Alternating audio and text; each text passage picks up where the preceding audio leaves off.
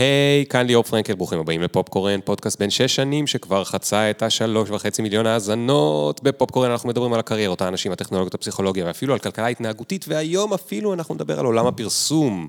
כל מה שקשור לעולם החדש, תשמעו פה שיחות עומק עם חוקרים, אנשי מדע, עובדים, מנהלים עצמאיים, יזמים, אומנים, ואנחנו מנסים לזקק את החוכמה והניסיון שלהם לתובנות פרקטיות ש... יעזרו לכם להבין בצורה יותר טובה איפה אנחנו חיים ומה אנחנו עושים פה לעזאזל, אולי ייתנו לכם גם השראה ליצור משהו בעצמכם. והיום בתוכנית נדבר עם מישהו מאוד יקר ואהוב עליי מעולם הפרסום, עולם שהיה ואולי עודנו תקוע חלקו לפחות בעולם הישן, אבל עובר טרנספורמציה מטורפת לעולם החדש בכל מיני מובנים שאנחנו נדבר עליהם. אנחנו נדבר למשל על איך עובד עולם פרסום בעולם שמתבסס על דאטה, ועל איך והאם עולם הפרסום הופך להיות ענף שמייצר אימפקט חיובי, האורח שלנו טוען שכן. וגם נדבר עם מישהו שעושה את זה, את הקריירה שלו, בעולם הפרסום הוא עושה בסגנון העולם החדש. הוא לא עובד בסוכנות, הוא עושה את זה כעצמאי. אני רוצה לשמוע ממנו איך הוא מייצר לעצמו מותג אישי אה, באמצעות אה, תוכן, קהילה ופודקאסט משלו. אה, מה עושים אנשי קריאייטיב אחרי גיל 40? מה זה אומר להיות בכלל עצמאי בעולם שיש בו כל כך הרבה סוכנויות פרסום של עשרות ומאות אנשים, והוא צריך להתחרות בהם על לפעמים אותם לקוחות? והוא גם המציא איזשהו טקס פרסים עצמאי. זאת אומרת, האם אפשר להמציא בעולם כזה, שהוא מבוסס ושמרני, טקס פרסים חדש ועצמאי? אז על כל הדברים האלה אנחנו נדבר עם מירן פחמן, והוא הבעלים של Creative First, חברה שפועלת לקידום מצוינות קריאיטיבית. אה, יש לו סוכנות קריאיטיב ואסטרטגיה עצמאית. אה, אה, ויש לו את קהילת השיווק והפרסום הגדולה בארץ שנקראת Creative First, מוזמנים לשם בפייסבוק, מאוד מאוד כיף שם. יש שם כל הזמן אה, פרסומות ישראליות ולא ישראליות, וממש את כל העולם של הפרסום מרחל על הפרסומות האלה, זה כאילו קצת לראות את מאחורי הקלעים. יש לו גם את הפודקאסט המאוד מאוד פופולרי, איר קצ'ר, שזכיתי להיות שם פעמיים. כן. פעמיים, כן, לא מזמן, על הספר החדש, הוא ראיין אותי כי הוא כזה איש אה, אה, נחמד ו, וחשב שניהול בעולם הפרסום יהיה גם אה, משהו מעניין, וגם את תחרות הקריאייטיב הישראלית גרנות, שגם קורית לא, לא, לא עוד הרבה זמן, נכון? שבועיים, שלושה? בשישה בנובמבר. שישה בנובמבר, איזה מגניב, אז אולי אנחנו נדבר אפילו גם על קצת, אבל... רגע לפני שמכניסים את המוזיקה, כמו שרגילים לעשות עכשיו. וכיאה לפרק שמדבר על עולם הפרסום, אני גאה לספר שתכף תשמעו את הפרסומת הראשונה בפופקורן. כן, כן, כן, כן, פודקאסט בן שש שנים, והגיע הזמן שמישהו ישלם על הדבר הזה סוף סוף, מישהו ישלם על ההפקה הזאת. אז, קבלו את הפרסומת הראשונה בפופקורן, דקה וחצי. אני מבטיח שזה לא יישמע כמו פרסומת, אלא כמו משהו נחמד. מתרגשים, אני מתרגש. אחריה נכניס את המוזיקה, ונתחיל בעוד, הפעם, דקה וחצי. הפרק הזה הוא בחסות קמבלי, וכדי להסביר לכם מה זה, אני חייב לדבר רגע על הבת שלי, נור, נור בת שלוש וחצי. וכשאני חושב על אה, אה, עולם החינוך ומה היא תלמד בבית ספר, אני חוטף, אתם יודעים, לא רוצה להגיד פה מילים אה, קשות, אה, ואני חושב מה הדברים שהיא צריכה ללמוד כדי להצליח בחיים, אני חושב על מסוגלות, איך להתמצא באינטרנט כמו שצריך, וכמובן על אנגלית, כי זה יאפשר לה ללמוד את כל מה שהיא תרצה באינטרנט, וזה יאפשר לה להתקבל להייטק אם היא תרצה, או לעבוד בחברה בינלאומית, או להיות עצמאית ולעשות עסקים עם חו"ל, אה, או ללמד את עצמה דברים חדשים מהאינטרנט, כל דבר כזה אנחנו צריכים בשבילו אנגלית מעולה. כמו שאתם יודעים, לי יש נגיד אנגלית שאני חושב שהיא די טובה, ועדיין, אה, לפעמים כשאני עומד מול קהל ומרצה באנגלית, או שיש לי שיחה עם סן פרנסיסקו, אני מרגיש שאני קצת מגמגם, וכאן אנחנו מגיעים לקמבלי. קמבלי זה אתר כזה, פלטפורמה, אה, שאפשר לקבל בה שיעורי אנגלית אחד על אחד בלייב עם מורים שאנגלית זה השפת אם שלהם, אז זה מרגיש ממש כמו שיחה רגילה, למרות שיש הרבה יותר מאחורי השיחות האלה. זה אומר שאפשר ללמוד בצורה הכי כיפית וגם הכי אפקטיבית, שזה שיחות, וגם מאוד מאוד מאוד חשוב, שוב, בייחוד אם אתם חושבים על לימודי אנגלית בשביל רעיונות אה, עבודה להייטק, או בשביל לעבוד עם לקוחות מחו"ל, צורה שתיתן לכם ביטחון לדבר, לא רק אה, לקרוא ולכתוב, שזה רוב מה שלימדו אותנו בבית ספר. עכשיו, כשהם דיברו איתי על חסות, אמרתי להם, תקשיבו, זה ישראלים, הם חשדנים, הם לא הולכים להירשם לפני שהם מתנסים בעצמם. אז הם זרמו ואמרו, יאללה, אנחנו יכולים לסדר למאזיני פופקורן 15 דקות חינם שיתנסו בעצמם ויראו אם בא להם. הם כמובן אמרו את זה באנגלית, כן? אז בתוך התיאור של הפרק וגם בבלוג שלי תמצאו לינק מיוחד שאם תירשמו דרכו, תקבלו 15 דקות חינם להתקשר לדבר עם אחד המורים שלהם, בלי להכניס פרטי כרטיס אשראי וכל מיני שטויות כאלה, דאגתי שזה לא יהיה ככה, כי ידעתי שזה אה, מעצבן. תיכנסו, תעשו שיחה כיפית 15 דקות באנגלית, תראו אם מצא חן בעיניהם. בעיניכם. אה, שיחקתי קצת בפלטפורמה שלהם, זה די מגניב, הכל שם מאוד גמיש, אתם יכולים לעשות כזה שיחה של רבע שעה פעם ביום, או פעמיים בשבוע לשעה, לעלות על שיחה בצורה ספונטנית באמצע היום. אתם יכולים לקבוע את הרמה של הדיבור, יש שם מרמת דיבור של מתחילים ועד כאילו ממש ממש מקצוענים, כולל לימודים כאלה שרלוונטיים למבחני הסמכה, טופל ואחרים שצריך בשביל תארים בחו"ל, וגם התמחורים שלהם מאוד גמישים ומתאימים לדברים שהרגע דיברנו. קיצר, יש לינק בפרק, כנסו, קחו לכם שיעור של 15 דקות באנגלית במתנה עם מורה מחו"ל, אה, אתם יכולים גם לבחור אם אתם רוצים מורה מאנגליה, אמריקה, אוסטרליה וכולי, במקסימום עשיתם סתם חוויה כיפית של לתרגל קצת אנגלית עם מישהו. אה, and now, let's start the episode, shall we? Yeah. Boom, boom, boom, boom. One time. Ring the alarm. Hot ass nigga, yeah. big ass head so my dreams get bigger. Yeah. Make campaign strong so my flows get sicker. Yeah. Confidence bigger than a drunk ass nigga. Look, I'ma work graveyard shift. יום אחד אני מקבל שיחת טלפון, ועל הקו מנהלת השיווק של המכללה למינהל. באותם ימים אני מנהל הקריאיטיב של המכללה מטעם מקן, מקן דיגיטל. וחלק מהקמפיינים שהיינו עושים למכללה, היינו עושים קמפיינים לכל מיני חוגים בתוך המכללה למינהל, אה, והיינו צריכים תמיד לאשר אותם עם אה, ראשי החוגים. והיה ראש חוג אחד, היה חוג לאדריכלות, עיצוב פנים וכאלה, והראש החוג שם הוא היה יותר אומנותי כזה, כי הוא ראש החוג לעיצוב פנים. אז הוא היה לו יותר הערות על הקריאייטיב, שבוא נגיד, אני פחות אהבתי, ואז היא התקשרה והתחילה להגיד לי, הוא רוצה ככה, הוא לא רוצה ככה וכדומה. ואני איתה ביחסים טובים. אה, ותוך כדי שהיא מדברת, אתה אומר, תגידי, אי אפשר לפטר אותו? בבדיחה, כמובן. ואז יש כמה שניות של שקט, וכמובן שאני שומע, אני גם על הקו, והוא היה על הקו, אה, וכמובן ש... אה, מיד פיטרתי את המזכירה שלא סיפרה לי ש... שאנחנו uh, בשיחת ועידה, סתם, לא הייתה לי מזכירה ולא פיטרתי אף אחד. uh, אני, אתה יודע, יש משהו, אני לא יודע אם זה נכון או לא, אבל לפעמים אני מספר לעצמי, שכשאתה פרסומאי או כשאתה איש קריאיטיב, אז כאילו סולחים לך כי כאילו מותר לך להיות חצוף או משוגע, או אתה יודע מה מתכוון, כאילו מותר לך לפעמים לעבור את הגבול, כי כאילו, זה האיש קריאיטיב שלנו, זה תסלחו לו שהוא... אתה יודע, בא עם חולצות משובצות וקוקו, ואני יודע מה כל מיני סטריאוטיפים כאלה. כן. מה כן. שאני לא, אבל, אה, אבל היה קצת לא נעים, אבל עברנו את זה. טוב, טוב, תשמע, דרך קשוחה להתחיל עם אה, לקוח. לא, דווקא זה לא, הייתה, זה לא היה בהתחלה, אבל... אה. זה כבר היה אחרי מערכת יחסים. אבל לפעמים, אתה יודע, לפעמים שלא נעים בדברים האלה. כן, אז אתה יודע מה, אם, נדבר על הלא נעים, אז בוא נתחיל רגע מה, מהדבר הראשון שמאוד מאוד מעניין אותי, כי אתה יודע, בפודקאסט הזה מדברים הרבה מאוד על, אה, על העולם החדש, והרבה אנשים פה גם מדברים על אה, להיות עצמאיים ולהפוך כן. להיות עצמאיים, ואני חושב שזה מאוד מאוד מאוד מעניין משני הצדדים, גם מהצד שלך וגם מהצד של הלקוחות, איך זה כאילו, ב... היום יש הרבה יותר עצמאים בעולם, כן. אבל אנחנו רגילים, אז לדוגמה בעולם הפרסום, אתה יודע, יש סוכנויות, סוכנויות יש להם ברנד שהולך איתם לפעמים 30 שנה אחורה.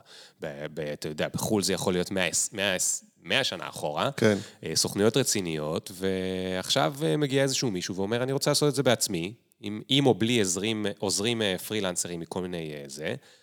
אין לך פחד בכלל של, של כאילו, למה שהם בכלל ילכו עליי? למה שהם לא ילכו רק על הגדולים? דווקא יש תופעה הפוכה, שאתה מקבל לפעמים את הכאפה בראש, כי אה, א', אני עשיתי את המעבר לעצמאות לפני, אני אגיד, אגיד מראש לכל השיחה, אני גרוע, ב, אין לי זיכרון, לא תאריכים, שמות, דברים כאלה, אז בגדול. אה, אז נגיד לפני איזה חמש-שש שנים, משהו כזה.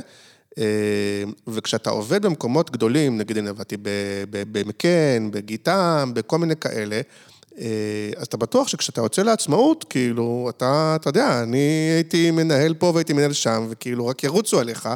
וכמו שאתה אומר, השם בסופו של דבר הוא יותר למשרדים, ואחר כך אתה צריך לבנות את השם של עצמך.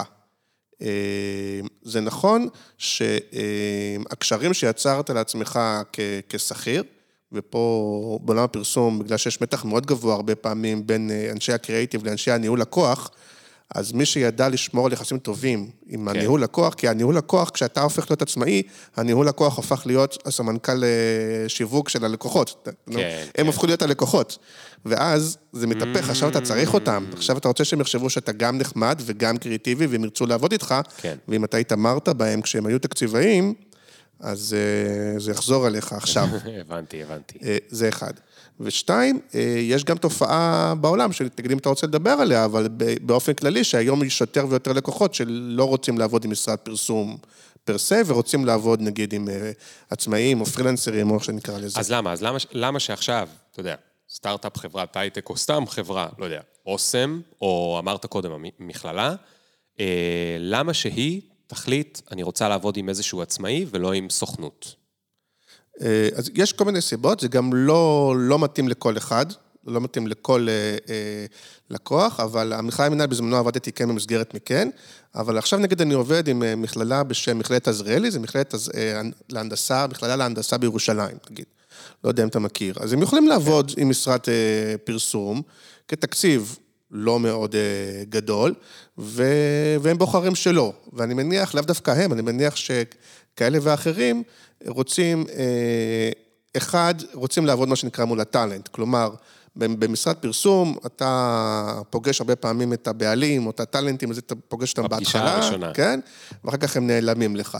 אה, ו- ואחר כך זה באמת מאוד אה, באופן, יש איזה מדרג כזה, אתה יודע, העוזר של מנהל שיווק מדבר עם העוזר תקציבאי, שזה מעביר לזה, מעביר לזה, מעביר לזה, וכאילו זה לוקח המון המון זמן, טלפון שבור, כל הדבר הזה. כן. ויש משהו מאוד, אה, גם אני אוהב את זה מהצד השני, שאתה עובד ישירות מול סמנכ"ל השיווק, אתה מקבל ממנו את הבריף, אתה פותר את ה... מפצח את, ה... את האתגר, כותב, מעצב, מה שצריך, שולח לו ישירות, מקבל תגובה, זה הרבה יותר מהיר, אה, ועושה את זה באמת הבן אדם המנוסה וכל זה, כן. זה פעם אחת.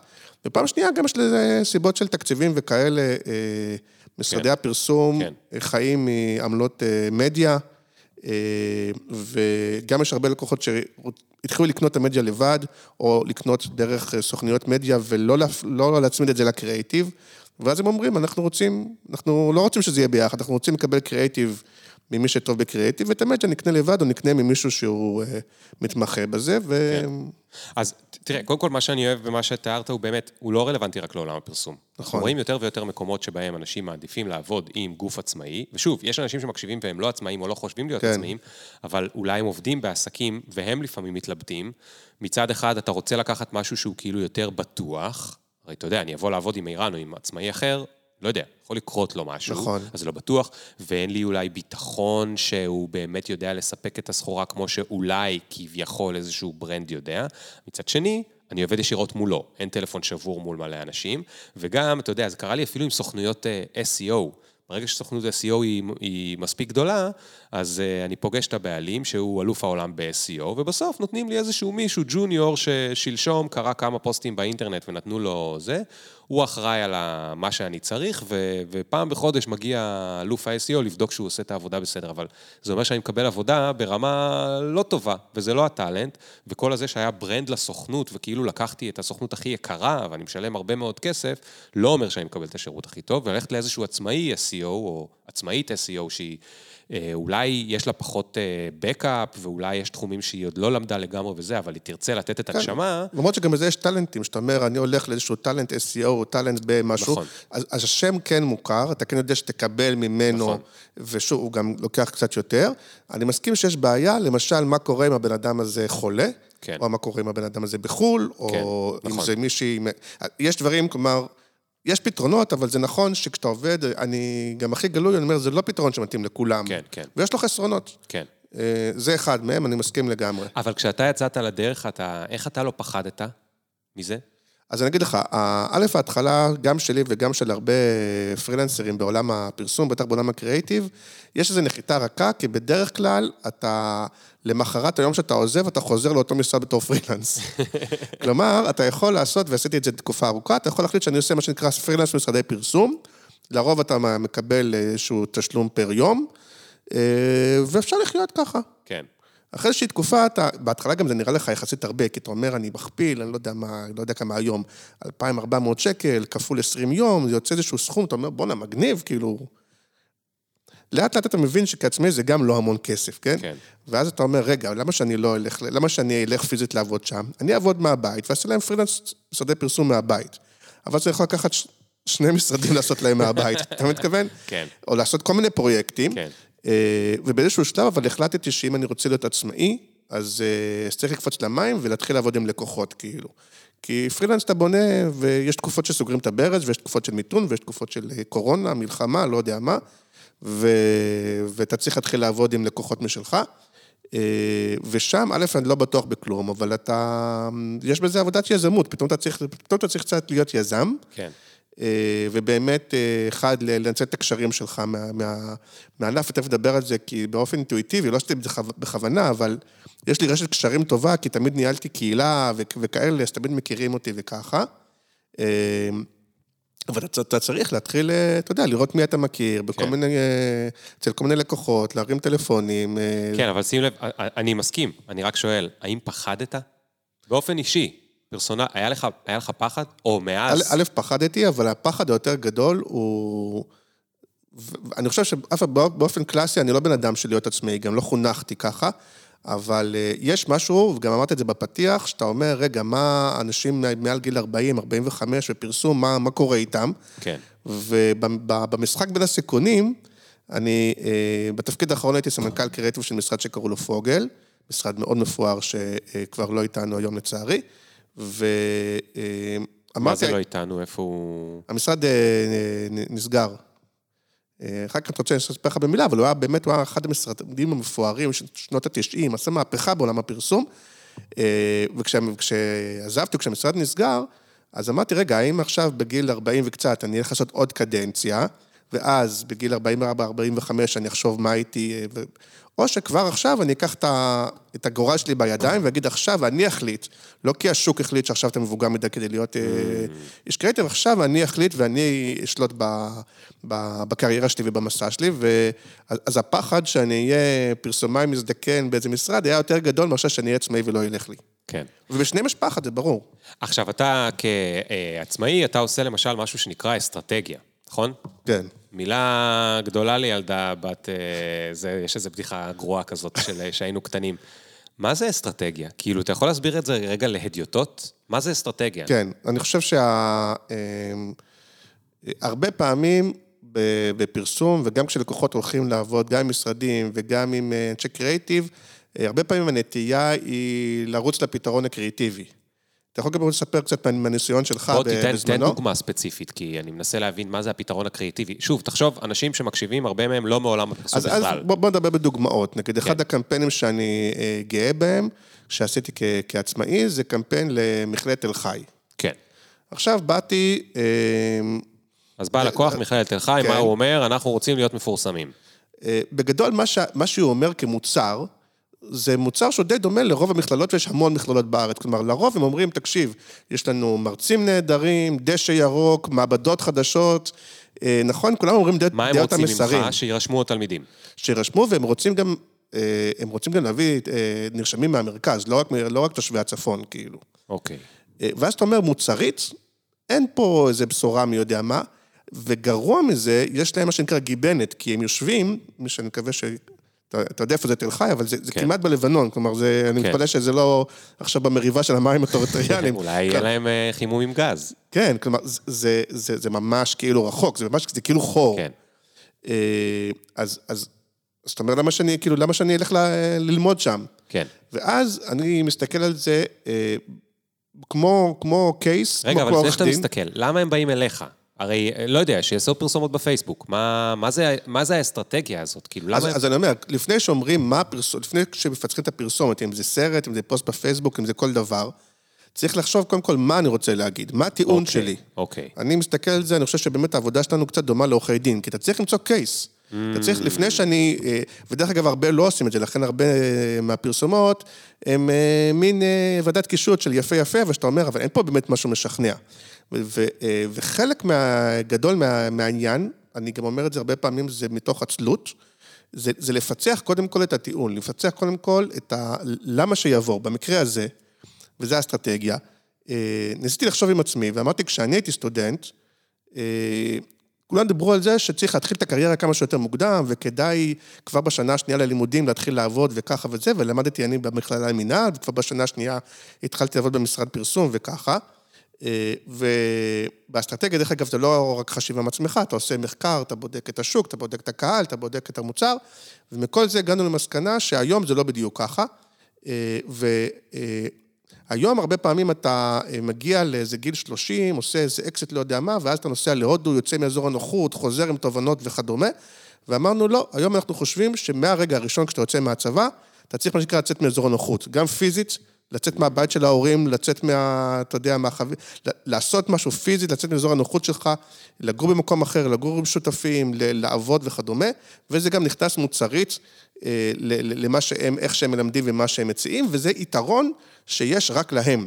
אוקיי? Mm. אולי גם לבאר שבע יש, בסדר? הבנתי. אבל רוב המכללות לא יכולות להגיד את זה. זה כמו שיש אה, אה, חבר'ה בארצות הברית שמדברים על הנושא של...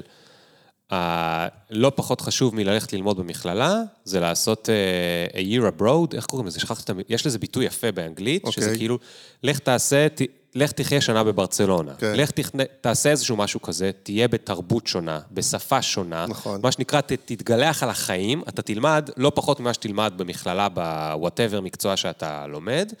ו- a, a, a year gap, לא, לא זוכר את לא הביטוי, לא חשוב. Uh, uh, ואולי אני צריך לה, את הלימודי האנגלית שלי לשפר, כן. אפרופו הפרסומת. אמ,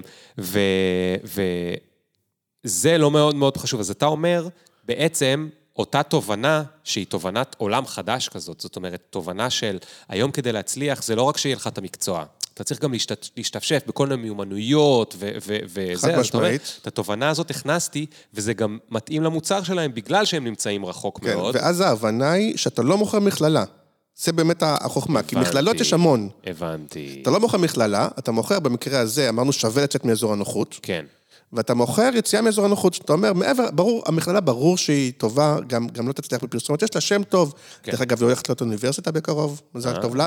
יש לה שם טוב, יש לה... אבל זה היום כבר כאילו, זה גיוון, זה שהמרצים טובים, ואנשים, זה, זה כאילו, בלי זה בכלל אין מה לדבר, אבל כולם די ישרו קו, נכון? כן. עכשיו אתה אומר, אני לא אנסה לשכנע כמו כולם, אלא ננסה להגיד את המשהו אחר, ואני אמכור לך לצאת מאזור הנוחות. אני אגיד ששווה לך לצאת מאזור הנוחות, ודרך אגב, אם לא מתאים לך לצאת מאזור הנוחות, יכול להיות שזה לא המקום בשבילך. זה גם, mm. כלומר, אני, חלק מהעניין באסטרטגיה טובה בעיניי, היא להגדיר, אה, אה, לדעת גם על מי אתה מוותר. כי אם המסר שלך מתאים לכולם ולהכול, אז כמעט לא אמרת כלום, אבל אם אתה אומר משהו ואתה, ויש אנשים שאומרים, תקשיב, זה לא מתאים לי, כן, זה כן. בסדר גמור, כי הגדרת מי ה, ל, ל, ל, למי אתה פונה. אז הרבה פעמים הדבר הזה, הוא, זאת, זה בעיניי אסטרטגיה. אז זה האסטרטגיה. אסטרטגיה שבמילים, במילים, במילים של בני אדם, שיש טיעון שיכול להבין אותו. כן. ואז סביב זה בעצם עושים את העניין הקריאיטיבי, פרסומות או קמפיינים או whatever. עכשיו תחשוב שזה הרבה יותר קל, כי עכשיו אתה צריך בצורה קריאיטיבית, אתה מבין, אם אני צריך בצורה קריאיטיבית להגיד למה ללמוד במכללה כזאת או במכללה אחרת, ולהגיד בצורה קריאיטיבית, עוד פעם, על המרצים, על הדשא, על המעבדות, על ה... לא יודע מה. אז כולם יגידו אותו דבר. כן, אבל פתאום אני עכשיו צריך, אתה צריך להגיד בצורה קריאיטיבית ששווה לצאת מאזור הנוחות. כן. א', אתה מבין, זה יותר קל, זה חלק מהעצלות. ואז נגיד, אני אתן לך אנלוגיה אחת, ותראה שיש לך כבר, הלכנו במקום הזה על אנלוגיות, כן? אמרנו, עשינו שלטים כאלה, שאומר, אה, אי אפשר לראות את השקיעה, סליחה, אי אפשר לראות את הזריחה בלי לקום בחמש בבוקר. כן. שווה לצאת מאזור הנוחות. כן. אתה מראה המון המון דוגמאות, אתה יודע מה מתכוון? שאם אתה לא יוצא מאזור הנוחות, כאילו אתה... אתה מפסיד חלק מהדברים בחיים. כן, אפילו כשאתה מטייל, אתה יודע, אחרי הצבא בתאילנד. אם תישאר, כאילו, תישאר כל היום בגסטהאוס, לא תראה כלום, נכון? אתה צריך לצאת מהגסטהאוס. כן. כלומר, שווה לצאת מאזור הנוחות בהרבה מאוד אנלוגיות. עכשיו, זה הרבה יותר קל, כי אתה כאילו מוכר, עושה פרסומת למשהו שכאילו אחרים לא עושים. כן. זה בעיניי החוכמה של פרסום אה, טוב. עכשיו, זה עושה לי קצת segue לנושא הבא ש, שרציתי לדבר עליו, שזה כאילו פרסום בעולם החדש. אז קודם כן. כל, אתה יודע, תיארת לי עכשיו שלטים. אז אתה מדבר על שלטים שתולים אותם בחוץ, ו, ואני אומר, אנשים מסתכלים על פרסומות שתלויות בחוץ? מה דעתך? א', כן. איך, איך יודעים למדוד את זה בכלל? א', אה, אה, כן, חד משמעית, למרות שאני, ותכף אולי נדבר על זה, אני כן פרסומה של העולם החדש. למרות שאני כאילו בין 48 עוד איזה שבועיים, אה, ואני כאילו נחשב פין פרסומאי קלאסי, כי באמת עשיתי הרבה מאוד שנים את הפרסום הקלאסי, אבל כמה שאני אוהב דיגיטל ועושה דיגיטל, ונדבר על זה הרבה אחר כך, אה, אי אפשר להימנע מזה שגם הפרסום הקלאסי של טלוויזיה, בטח יש לו אימפקט עצום, למרות שאתה שואל אותי מי יושב רואה שבע דקות של מקבץ, אני לא מבין, מי בכלל רואה טלוויזיה ליניארית היום, אבל, אבל כן. זה עובד. ליניארית הכוונה היא לא ב-VOD. כן, כאילו רואה, חוץ מחדש, אתה יודע, ערוץ 2 אה, נגיד ברצף. חדשות אנחנו רואים ליניארי, כן? כן. אבל אה, אה, מי בכלל רואה את זה? אה, וגם, אה, וגם שילוט, אתה, אתה יודע, זה, אתה רוצה או לא רוצה, אתה נחשף לזה, כי אתה נוסע ואתה בדרכים. כן. אה, וזה, וזה משפיע עליך. לא יודע אם זה משפיע עליך במובן של לשכנע אותך, כמו שתפקיד של שילוט חוצות הוא באמת יותר מה שנקרא top of mind. כלומר, או אם יש לך מותג חדש, אז להגיד אני פה, הנה איך אני נראה, מה השם שלי וכדומה, או באמת להזכיר לך ש, שהמותג הזה קיים, הוא לא יכול לשכנע אותך במעבר, כן, זה מדיום די, כן. די דל מהבחינה הזאת, אבל אבל הוא ארטילריה, כלומר, אבל הוא מסיבי, הוא שוטף את המוח, כן? ב... היה, אני לא יודע אם היום זה עדיין נכון, ואני צריך שאתה תעדכן אותי, כי אני לא כזה בקיא, אבל לפני בערך חמש שנים, או התחיל לפני עשר שנים, הרגיש שיש איזשהו משבר בעולם של הפרסום, כי הרבה מהעיניים עברו לדיגיטל, ונולדו כל מיני אה, אלטרנטיבות כן. לעולם הפרסום, אפילו בדמות מקצועות כמו growth hacker. כן. שזה אנשים מעולם ה marketing, שהגיעו מתוך סטארט-אפים וחברות הייטק, שאמרו, היי, hey, בוא נתלבש על טוויטר ונעשה כל מיני דברים בטוויטר ונעשה hashtags, או כן. בוא נתלבש על אה, פייסבוק ונפתח קבוצות בפייסבוק, ונעשה כל מיני דברים שהם בכלל היו רחוקים מעולמם של משרדי הפרסום, הם גם היו רחוקים וגם לא, לא משלמים עליהם הרבה, כמו שמשלמים על פרסום בשלט חוצות או פרסום בטלוויזיה. והייתה איזושהי תקופה שהרגיש כאילו משרדי הפרסום הם כאילו תקועים מאחורה, וכל מיני פטריות קטנות, איך פטריות קטנות נראו, או תפקידים באמת, כמו growth hacking וכל מיני תפקידי marketing בתוך חברות, של אנשים שמעולם לא למדו פרסום. כן. או, האופציה השנייה הייתה, הם, סוכנויות קטנות שנולדו פשוט על ידי אנשים יותר צעירים, נגיד אנשים שהגיעו מהזה ואמרו בואו אני אנהל לכם את ה social. היו פה גם אורחים כאלה בפודקאסט כדוגמאות, אבל עכשיו, אני די בטוח שהשנה היא 2022 וה, והמשבר הזה חלף, לא? זאת אומרת, האם משרדי הפרסום בעיניך כבר הבינו באיזה עולם הם חיים, ויש להם היום, אתה יודע, את ה... אה, אה, איך קוראים לזה? אה, חטיבת או מחלקת או whatever, social, דיגיטל וכולי, מה דעתך, על כאילו, מה מצב הדברים ב... יש עדיין קונפליקט. הקונפליקט הזה קיים, אה, הוא לא נפתר לגמרי, אני גם לא חושב שהוא ייפתר לגמרי, אני כן חושב שדי ברור שאין פה או-או. זה כמו שאתה יודע, שהטלוויזיה לא החליפה את הרדיו, וזה לא החליף את זה, וכנראה הכל יתקיים, למרות שיש קונפליקט, כי יש עדיין, ואני חי עם כולם בשלום. מה הקונפליקט בעצם? הקונפליקט בין, אה, שוב, אני אומר, בין פרסום קלאסי, שבא ואומר, אני אפריע לך במקום שבו אתה בדרך כלל נמצא, אם זה כשאתה קורא עיתון, אם זה כשאתה נוסע אה, ורואה שילוט, אם זה באמצע הרדיו, אז גם פרסומת בפייסבוק. כאילו נופל תחת כן. זה, כי הוא מפריע לי באמצע הפיד. נכון, אני אפריע לך באמצע, באמצע משהו שאתה עושה ממילא. אני כנראה היום יכול להיות יותר מתורגת, כלומר, לפחות שהפרסומת תהיה יותר רלוונטית אליך, כן. כנראה, אבל אני אפריע לך באמצע, אני אנסה לתפוס את תשומת הלב שלך, ו... או למכור לך משהו, או להעביר לך מסר, או לגרום לך לשנות את אה, דעותיך אה, וכדומה, אה, לבין פרסום שהוא יותר חדש, דווקא אני חושב שזה פחות הגרופ-האקינג. הגרופ-האקינג דווקא, אם אתה שואל אותי, זה קריאטיב קלאסי, כלומר, שאני מת על זה, כאילו, כי זה חצי קומנדו, חצי גרילה, חצי... שאתה אומר, רגע, אני, אין לי כסף או אין לי משאבים. אני אפילו יכול לספר לך, נגיד, אפרופו תל חי, נגיד, שאיך עלינו פעם אחת לטלוויזיה בלי להיות בטלוויזיה. אה, שזה גם סוג של growth hacking, אם אתה שואל אותי. אה, הייתה תקופה שהיה הרבה מאוד אה, הפגנות בצומת עזריאלי שם, ליד הקניון. כן. היה האתיופים והנכים, סגרו את איילון כל הזמן. וזה. וכל הזמן ראו את, הצומת הזה בטלוויזיה.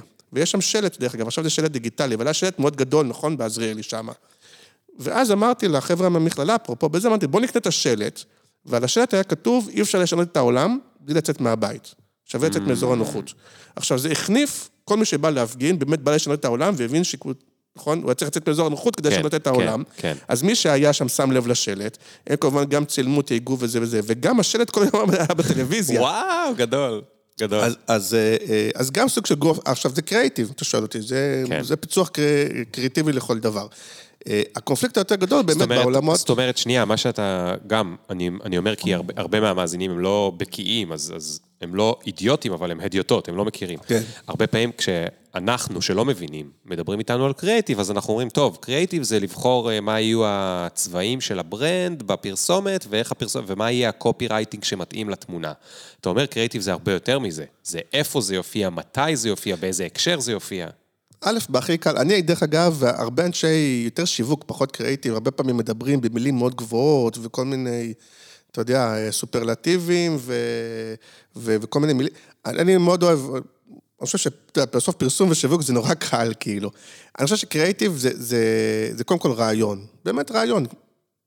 נגיד, אוקיי, זה, זה לפצח איזשהו אתגר בצורה אה, מיוחדת, בצורה חדשה או חדשנית, שמבוסס על רעיון, והרעיון יכול להיות כל דבר ש, שבעולם. כן. זה נכון שכשיש לך מדיה, או כשיש לך כסף, אז אתה יכול לעשות דברים יותר גדולים, והפקה וכדומה, אבל הרבה פעמים זה גם הפוך, זה גם מרדים אותך, כי לפעמים כשאין לך כסף, אתה חייב את הרעיון הגדול, כן? נכון. כשיש לך כסף, אתה יכול להביא את הטאלנט הכי מפורסם מארץ נהדרת, לכתוב לו שיר שישיר את הבריף ו... ולפוצץ את המסך. כאילו, כן. זה לא איזה רעיון גדול, ולכן, דרך אגב, כאג'נדה, אני מאוד פועל בנושא הזה של קידום מצוינות קריאיטיבית, כי, כי, כי הרבה ממה שאנחנו רואים זה כזה, זה מין דברים נורא פשוטים ששרים לך או מכירים לך את המסרים בלי שום איזשהו אה, עומק אה, מעבר לזה. אני חוזר לשאלה שלך, כן. על ההבדל, ב, על הקונפליקט. אז אני אומר, הפרסום החדש... אני רק עוצר, הוכחת לכולם שאתה פודקאסטר, ידעת לחזור לשאלה שסיימנו אוקיי. לפני שבע דקות. לא, רק להגיד, על, על, כי זה, בעיניי זה מעניין, ולדעתי גם אתה נתקלת בזה, אם תרצה לשתף ב, אה, ב, במיזמים שלך, כי דווקא הנושא הזה היום, שאתה יכול לעשות פרסום מבוסס דאטה, או לעשות פרסום, מה שנקרא פרפורמנס, כלומר, פרסום שהוא מבוסס תוצאות. כן. אה, למשל, אה, זאת אומרת, רגע, אז בוא נחזיר את כולם לאיפה שעצרנו. עצרנו כן. במקום שאמרת, הפרסום הקלאסי הוא לדחוף לך משהו בפנים, להפריע לך, קראת לזה, באמצע, או בעיתון, או ברחוב, או גם בפייסבוק, להפריע לך באמצע. ואתה אומר עכשיו, הפרסום השני, הצד השני הוא... כן, זאת אומרת, והוא הרבה פעמים גם כן בנה תדמית, בפרסום הישן לא היו כל כך נתונים, הסתמכנו על תחושת בטן, אבל עשו דברים יותר גדולים ובנו פה מותגים, ונכון שאנחנו אה, אה, משמעותיים. בפרסום יותר חדש, הוא פרסום שמבוסס דאטה, אפילו יכול להיות הפרסומות ששמת בהתחלה, ואמרת לאנשים להיכנס לאיזשהו לינק וכדומה. נכון. יכול להיות שבסופו של דבר, לא, הצד השני אומר, רגע, בואו נסתכל כמה נכנסו ללינק, כמה נכון, הקשיבו, נכון. כמה וכדומה, ולפי זה נחליט האם אנחנו ממשיכים או לא. והוא לא אמר עכשיו, אני אבנה, אה, הנה, סליחה, נכון, שהוא... לא על, אה, הוא לא אמר על עיוור. גרם, גרם, קמפי... קמבלי. קמפ... עכשיו, זה בסדר, אני שמעתי את זה פעם אחת, אז כן. נכון? לא בנה כרגע מותג, לא... כן. אומר, אני עושה את זה לפי תוצאות, יש בזה דבר טוב ודבר פחות טוב. כי יש אחד המשפטים הידועים, לא זוכר מי אמר, אתה בטח מכיר, אני חושב שבדרך כלל מצמידים את זה לפורד, כן? שהוא אמר, אני יודע ש-50% מתקציב השיווק שלי אני מבזבז, אני רק לא יודע איזה 50%. אתה מכיר את המשפט הזה? כן. אז פה אתה כאילו יותר יודע. אבל תסביר, למה הכוונה? שהכוונה היא שכשאתה עושה אה, קמפיין קלאסי, נגיד בטלוויזיה או בשירות חוצות וכדומה, אתה יודע ש, שרוב האנשים שרואים את הקמפיין הם לא רלוונטיים. כן. אוקיי? נגיד אם הייתי עושה עכשיו קמפיין לקמפ... קמבלי. קמבלי. אה, אז אה, אה, יכול להיות שהייתי שם את זה נגיד אולי יותר באזור של רמת החייל, או באזור של... הייתי מנסה לשים את זה, נכון, באזורים שבהם יש קהל היד, אבל עדיין הייתי מגיע להרבה מאוד אנשים שזה לא רלוונטי אליהם, נכון, הייתי מבזבז נכון. כסף על חשיפה לא רלוונטית. גם סבתא שלי הייתה רואה את זה. וגם, וגם, כמו שאתה אומר, היה קשה יותר למדוד את זה בשילוט חוצות. כלומר, שאלת קודם איך מודדים, מודדים את זה במחקר בדרך כלל. האם ראית, בגלל שזה ארטילריה, מה שנקרא, זה מה שנקרא אה, מדיה המונית, אז עושים אה, מחקר, האם ראית, אם נחשפת, אם שמעת וכדומה, זה לא טוב בפינצטה. אה, אז מה שטוב בזה, שבאמת הרבה פעמים זה משיג תוצאות מיידיות, ואתה יכול למדוד את זה, ויכולים להגיד לך, תקשיב, פעם הבאה תעשה יותר קצר, יותר ארוך וכדומה, אולי זה ישפר את התוצאות. מה שפחות טוב בזה, ששוב, אתה, זה, אתה לא בונה מותג, ומה שקורה זה שנשחקים המותגים, כי אתה פונה רק לאנשים הרלוונטיים, אתה פונה ממש בדרך של אה, בעיה ופתרון, אוקיי? אתם... אתה מדבר אה, עכשיו על הפרסום החדש, עברת לדבר על הפרסום החדש. כן, בפרסום, בפרסום כן. החדש אתה פונה בפינצטה, אתה מטרגט, אנחנו כן. קוראים לזה, נכון? אני אמצא אנשים בני 30 עד 35, נגיד דרך הפייסבוק, כן. שהם מתעניינים בטכנולוגיה. אתה אומר, אני בפינצטה רק עליהם, אבל זה לא... גם בדאטה מאוד מדויקת, שהולכת להשתמש דרך לא- אגב. אז למה זה לא לבנות ברנד? אז, אז, אז אחד, זאת אומרת, אחד אתה, אתה, בונה, אתה פונה רק לאנשים שהם אה, רלוונטיים, שבעיניי הבעיה של זה בלבנות ברנד, זה שאני חושב שיש יתרון בלהגיע גם לאנשים לא רלוונטיים. כלומר, אני חושב ש... אני לא יודע איפה, איפה אתה במובן הזה, או על מה אתה, אתה בכלל רוכב על אופניים, נכון? כן, אין לך כן. רכב. אבל נגיד יום אחד, אני לא יודע, נגיד את מה שיהיה לך המון המון כסף, כדי שיהיה לך רכב יוקרה. כן. אתה כבר יודע, כאילו, אתה בפנטזיה... כמו שעידו קציר אומר בפרסומת למפעל הפיס, אה, אני אותו דבר עם עוד קצת כסף. נכון. דרך אגב... מפונקצ'יק. נכון. אם אתם לא מכיר את הפרסומות, אפרופו, פרסומות שאני אוהב, עידו קציר, מפעל הפיס, זה... זה, זה מעולה, כי זה וואו. אה, מערכונים. ואם תרצה אחר כך נספר לך, כי את הבון הזה אחלה כסף, זה גם סלוגן ש...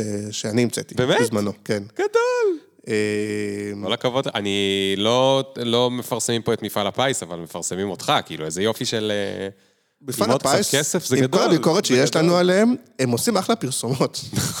כאילו, באמת. את זה אפשר להגיד, לכל השאר אנחנו לא, לא כרגע כן. נתייחס, אבל אפשר להגיד שהם עושים אחלה פרסומות, נכון? סליחה, רגע, איפה היינו בסגירת סוגריים הקודמים, קודמים, קודמים, קודמים? לפני דו קציר. אה, כן, שלא, בונים אה, brand. נכון. שאתה לא תבנה brand אם תראה את זה רק לאנשים המאוד מאוד מאוד מאוד ספציפיים. שאלתי אותך על הרכב, אז אמרתי, כשיהיה לך רכב יוקרה. אה, כשיהיה לי מלא כסף. אתה כן. כבר יודע, נגיד, אם אתה תקנה מרצדס, או BMW, או אאודי, או נכון, וולבו, או... נכון. למה?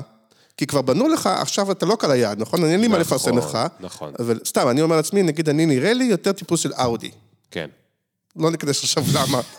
לסטריאוטיפים, למרות שפרסום הוא כולו על סטריאוטיפים, בסדר, אבל אה, אז יש חשיבות, או נגיד דיברת בהתחלה על הבת שלך, אז הרבה מאוד שנים נגיד פרסמו לך אה, חיתולים, כשעוד לפני שהיית הורה, כן. וידעת שפמפרס ואגיס כנראה זה המותגים נכון. המובילים. כלומר, יש חשיבות לבנות בבניית מותג גם לפרסום אנשים שהם לא רלוונטיים, זה אחד. כן. ושתיים, שהפרסום החדש בפרפורמנס הוא פרסום נורא מבוסס תוצאות. שאומר, אני עכשיו אמכור, ופה באמת זה פחות לבנות מותג ויותר אמכור, אני אמכור כמה שיותר לאנשים שכרגע צריכים את המוצר שלי. כן. אה, אני אנסה למצוא עכשיו את האנשים שצריכים לדבר אנגלית או שצריכים להשתפר, ואליהם אה, אה, אני אפנה. ושוב אני אומר, מצד אחד זה נהדר, כי בשורה התחתונה זה, אתה לוקח קודם כל מה שנקרא את הכסף על הרצפה, או את הכסף היותר קל, מצד שני, אתה שוחק מותגים, ואני מאמין אז, שיש... אז הנה שאלה, הנה שאלה שכל מי שהוא עכשיו, נגיד, עצמאי ורוצה לפרסם את העסק שלו ומקשיב, או מי שעובד באיזושהי חברה ותוהה איך שם מתנהל השיווק, בין אם הוא קשור לשיווק ובין אם הוא לא מתקשר לשיווק. עכשיו, בסוף, אני, אה, אתה יודע מה, אפילו עסק לא גדול, אוקיי? אני ממכללה קטנה, ואני לא עכשיו BMW. כן. ב-BMW יש כסף לעשות הכל, או כנראה הרבה מאוד מאוד כן. מאוד. אבל אני מכללה קטנה. איך אני מחליט לחלק את התקציב שלי, או איך אתה מייעץ לחלק את התקציב שלי בין מה אני עושה לצורך עכשיו מכירות ספציפיות, ששם אני אחפש אנשים שהם בקהל היעד, הם עכשיו סיימו צבא, והם עכשיו זה, ואולי גם ראיתי שהם טיילו להודו, אז אני אומר, הם כאלה שיוצאים מאזור הנוחות, ולכן אני אפרסם להם את הדבר הזה עם, הנה טופס, בואו תירשמו עכשיו, ומחר תחזור אליכם מישהי ותרשום אתכם ללימודים, לבין אני בונה brand שיחזיק שנים, למכללת אה, תל חי, נגיד פרגנו להם, נמשיך לפרגן להם, מה אכפת לי, בכיף. לא, למרות שעכשיו הלקוח הוא מכללת עזריאלי, אבל לא משנה. לא חשוב. אבל... אה, איך אני מחלק את התקציב? הרי אתה יודע, בסוף בחברה... יושב איזשהו מנכ"ל מנכ"לית, הם אומרים, חביבי, תביא לי תוצאות, כאילו, אני רוצה עכשיו מכירות, אני רוצה זה, מה אתה עכשיו בונה לי ברנד? נכון, אז גם וגם, אתה, אה, אתה אחד, קודם כל, כל לקוח, דרך אגב, רוצה וצריך את הנרשמים או את הלקוחות, את הכסף וכדומה, אתה צריך קודם כל לסדר איזשהו אה, צינור חמצן שיהיה, אתה לא יכול להתחיל, אם תבוא אליו רק ממותג, זה בעייתי. אז אתה אומר, רגע, צריך פה צינור חמצן, צריך לדעת לעשות את זה, וצריך להשאיר תקציב גם לבניית מותג, אבל הרגל השלישית שנראית לי יותר מעניינת, ואתה מומחה בזה בדבר הזה, בטח לעסקים יותר קטנים, אה, מה שאני אישית פחות עובד, אבל נגיד, אם אני עצמי עסק יותר קטן, כן, אני לא מזלזל בזה, אני עצמי עסק קטן. נכון. הרגל השלישית בעיניי המעניינת, היא דווקא תוכן. Mm. בטח אם אתה עסק יותר קטן, זה לעבוד בתוכן. ששוב, פה, אה, אני, דרך אגב, אני הרבה השראה לקחתי... מה זה אומר, תוכן בלוג, פודקאסט? כן, אני הרבה השראה לקחתי אחד ממך, זה, אבל, אבל גם אתה דוגמה טובה לזה, אתה נמצא אצלי שקפים בהרצאות, אני עושה גם הרבה הרצאות על הדברים האלה. אז, אז כן, כלומר, אה, אם אתה יודע ליצור תוכן ברמה של באמת שיש לך קהילה, ויש לך את הבלוג, ויש לך פודקאסט, ויש לך... אה, ערוץ יוטיוב, אה, אה, טיק טוק, ו whatever, כל אחד בדרכים שלו. אבל זה, זה אותנטי, זה באמת מראה עליך, זה באמת נותן ערך לאח, לאחרים וכדומה. זה הופך אותך לאוטוריטה, זה, זה שוב, זו שיטה שהיא מעולה, היא פשוט הרבה הרבה יותר איטית. כן. נכון? זה לוקח, אני יודע מה, שלוש שנים בערך עד שאתה מתחיל לראות... אפרופו, כמה זמן זה לוקח, קשור גם למילה אסטרטגיה. כן. כי אם אתה רק כותב תוכן, בלי אסטרטגיה, אז זה יכול הרבה, אני מכיר אנשים שכותבים הרבה מאוד שנים, או מקליטים כן. פודקאסט הרבה מאוד שנים, והוא לא זז לשום מקום. גם בתוכן, צריכה שתהיה איזושהי אסטרטגיה, כדי שהוא יגיע לאנשים, שהוא יגיע לאנשים הנכונים, שאולי גם יהיה שם איזשהו משהו של מותג. זאת אומרת, זה לא רק, אתה יודע, אני מאוד אוהב את המילה גריט ולעבוד קשה. ואני חושב שבלי שהייתי עובד קשה או מתמיד גם בפודקאסט וגם בדברים, לא היו מצליחים כמו שהם הצליחו, אבל אני גם למדתי כבר בדרך הקשה שזה גם לא מספיק. זאת אומרת, בנוסף ללעבוד קשה, אתה צריך גם איזושהי אסטרטגיה. נכון. השאלה אם אתה לא מסכים שברוב המקרים, כנראה לא בהכל, יש, אה, מה שאנשים עושים בצורה אינטואיטיבית, זה הרבה פעמים כאילו הדבר הנכון בשבילם. כלומר, אה, אם אני נגיד, באמת אני אומר, אני לא, כשאני עוד היה לי אה, פורום בתפוז שניהלתי בזמנו. כי תמיד, תמיד, תמיד היה לי גם את, ה, את, ה, את הפשן הזה של גם להתעסק בקריאייטיב ופרסום וגם לנהל קהילה וכאלה. הייתי שכיר, אז זה לא היה מתוך שאמרתי לעצמי, גם לא היה את המושג הזה מיתוג אישי, או... כן. זה, זה באמת לא נעשה מתוך, אתה יודע, איזושהי אסטרטגיה. אה, אז, אז, לא, אז הרבה פעמים אנשים עושים בצורה אינטואיטיבית, אני חושב, כן את מה שבאמת מעניין וטוב להם. כן, אבל זה שיש אנשים שעושים את זה בצורה אינטואיטיבית, זה לא קשור לזה שאנחנו עכשיו חצי מייעצים לאנשים אולי לשקול את זה. כי obviously, אם אנחנו מייעצים להם לשקול את זה, זה כנראה לא בא להם אינטואיטיבית. ואז כדי שהעצה שתהיה שלמה, אז אני רוצה להגיד, זה לא רק שאם תלכו ותבנו תוכן, אז ייבנה לכם brand. אתם צריכים שם גם איזושהי אסטרטגיה. זה מה שאני מתכוון. אה, אה, נכון, זה יכול להיות דרך שמי אגב- שעשה את זה אינטואיטיבית הלך לו, וגם, אתה יודע מה, שוב, אני מכיר גם אנשים שעשו את זה אינטואיטיבית, אבל זה לא, זה לא צמח. זאת אומרת, בסוף, הם יכולים להיות, נגיד, יש בתוכן, יש שני דברים, כן. שבשניהם צריך לנצח. צריך שהתוכן יהיה טוב, וצריך לדעת איך לשווק את התוכן. שוב, לשווק לא בכסף, או- אולי גם בכסף, אבל גם כן. בלי כסף. זה שני דברים. יש כותבים מעולים שלא יודעים לשווק את התוכן שלהם.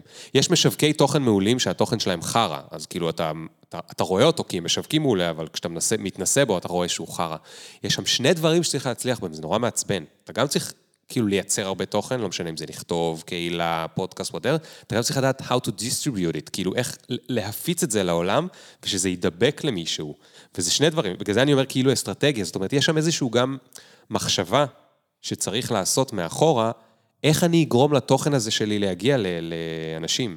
אני מסכים איתך מאוד, ויחד עם זאת, אני, אני אומר, יש את האנשים שכשרואים אחרים שעושים תוכן ולא יודע מה, ויש, אז אסטרטגית הם אומרים לעצמם, טוב, עכשיו אני עצמאי, או עכשיו אני רוצה להיות יותר ככה וככה במקום עבודה שלי, אני אסטרטגית, אתחיל לעשות גם תוכן, בוא ננסה לחשוב מה אני יכול, ואז הרבה פעמים זה יוצא נורא מאולץ. כלומר, נכון. אני מסכים איתך, אבל, הרבה, אבל אני אומר, הרבה פעמים, מה שפורץ באופן אה, כאילו אה, אימפולסיבי, אותנטי, איך שנקרא לזה, עם קצת דיוקים, ובאמת, כמו כל דבר ש, ש, שעושים, כאילו, לעשות את זה עם מחשבה, כאילו... אבל, אבל מה אם, מה אם, אה, אה, מה אם למישהו לא יוצא הרגל השלישית של התוכן באופן אינטואיטיבי? אז מה אתה מציע להם לעשות? אז א', אני רוצה להגיד בצניעות שאני אה, אני לא, לא מייעץ בעולם של מיתוג אישי וכאלה, כי אני באמת בצניעות חושב שאני יחסית הצלחתי לעצמי ב, ב, בזה שפשוט עשיתי את מה שאני אוהב, כן. ואני לא בטוח שאני יכול לג- לגרום גם לאחרים או לעשות את זה לאחרים. אני אומר את זה בצניעות. אה, אני כן חושב שהדבר העיקרי שאפשר לעשות אותו באופן מודע, תגיד לי אתה אם זה באופן מודע או לא, הוא, הוא מאוד מאוד כל הזמן להבין ש, שאתה לא האישו, וכל הזמן לחשוב מה, אני לא מדבר עליי, אלא נגיד במקרה שלך, זה לא ליאור, זה לדבר על קריירה, או לדבר על העולם החדש בקריירה, זה לא על ליאור מומחה בקריירה. נכון. ליאור מומחה בקריירה לא מעניין אף אחד. נכון. כלומר, לחשוב מה מעניין אותך, אבל למרות שבסוף אתה רוצה אתה, שיגידו שאתה המומחה, ושאת... אבל, אבל לדעת לכתוב ולייצר את הכל ככה, אה, פעם אחת זה קלישה כזאת עם המקום של what's in for me וערך וכל זה, אבל, אבל ממקום שלא מדבר על עצמך, ויש פה כל מיני שיטות, אני יכול להגיד לך שהרבה מהדברים שאני עושה, וגם יש על זה ביקורת לפעמים עליי, אה, היא שאני נותן במה הרבה מאוד לאחרים, נגיד בקבוצת, קהילת פייסבוק, מראים עבודות של אחרים. נכון. בפודקאסט אני מראיין אנשים מה- מהעולם, מי נותן אנשים לך על זה אחרים. ביקורת? אה, יש איזושהי ביקורת ש, ש, שמדברת על זה שאתה כאילו, במקום שאתה כאילו זה מותג שמראה את הקמפיינים שלך, את הפרסים שלך, את המומחיות שלך, אתה כל הזמן רק מדבר על אחרים, כאילו, אתה כאילו נבנה על אחרים. זה, אבל זה אחד, ה, זה אחד העמודי תווך של העולם החדש, ש, שככה זה עובד. אני חושב, אבל זה... ככה זה עובד. אני חושב, אני גם חושב שזה... משהו שבאמת אתה יכול לעשות אולי יותר באמת בגיל 45, כזה שאתה אומר, אוקיי, אני כבר, מי שמכיר, מכיר, מי שפחות זה, אני, לא, אני פחות צריך לרדוף אחרי הפרסים והפרסום של עצמי. כן. זה לא אלטרואיסטי, ברור שאתה יודע, אני גם כן. נהנה מזה, אני גם מרוויח מזה, זה לא אלטרואיסטי לא, לגמרי. לא, צריך להיות גם וגם. אתה יודע מה? segue מצוין לנושא הבא, כי אתה, שדיברנו על הפרק, אמרת לי, בוא נדבר גם על איך עולם הפרסום, כאילו... הופך להיות מקום או הזדמנות ל impact חיובי על העולם. כן. ואני באימוג'י כזה של what the fuck, מה? מה? עולם הפרסום? impact חיובי? באמת? זה, זה עדיין ככה, כי אני מרגיש, אז, ושוב... אז בוא תן רגע את, ה, את התזה. אז מה זה תזה? אני, אני מרגיש ו, ורואה, גם מתוך זה שאני עושה הרבה מאוד הרצאות וסדנאות על פסטיבל כאן, על תחרויות מהעולם, על דברים שקורים, וגם רואה מה שקורה בארץ, כי זה מגיע אלינו. ואתה רואה שעולם הפרסום והשיווק אה, הופך אט-אט ממקום שקצת אה, נחשב אה, כמקור הרוע בעולם, mm-hmm. ואחד שהוא לא רק עושה טוב, אלא גם, אני יודע מה, גורם לאנשים לקנות דברים שלא צריכים, וגם משתמש בסטריאוטיפים ו- ו- וכל הדברים האלה. העולם הזה עובר שינוי, בעיניי, משתי סיבות. סיבה אחת, שאין לו ברירה, כלומר, דור ה-Y ודור ה-Z, אה, הם מעדיפים לקנות מותגים שכערך הם פחות עושים רע לעולם, ואם אפשר שיעשו טוב לעולם. טוב לעולם זה אומר טוב לקהילה שלהם, או טוב לקהילת הלהט"בים, או לנשים, או למגוון, או לא יודע מה. ושתיים, שהדור הזה הוא גם דור שמתחיל להיות, בא לעבוד במשרדים וב... ובלקוחות עצמם, וזה דור שהוא כן. פחות רוצה לעשות רע. לא רוצה רע. להגעיל את עצמו. אז, אז באיזשהו מקום, השינוי הזה נכפה על העולם, נכפה, אבל נכפה כן. בצורה טובה. כן. אז תגיד, אז את, את, אתמול או שלשום אה, פורסמה תמונה של קים קרדשיאן. כן. אתה, יודע על מה אני מדבר? לא. אוקיי, אני מת על זה. כן. כאילו, נורא נחמד בעיניי שיש משהו שאני מכיר בעולם הזה ואתה לא, כן. ולשמוע את דעתך, כאילו, אנחנו נקבל את דעתך האותנטית כן. בלי לחשוב על זה. אוקיי. קים קרדשיאן מצולמת ליד מטוסה הפרטי. כן. כותבת, אני לא יודע אם זה אינסטגרם או טוויטר, אבל זה צילום, כאילו ראיתי את הצילום של זה, אה, כותבת שם, אה, משבר האקלים הוא אמיתי עם סמיילי עצוב, אוקיי? כן. עכשיו, כשלא ברור האם יש שם או אין שם מודעות עצמית לזה שהיא עומדת ליד מטוס פרטי, שזה כן, מבזבז הדלק בעולם. המזהמים בעולם. כן, נכון. עכשיו, למה, למה, למה העליתי את זה?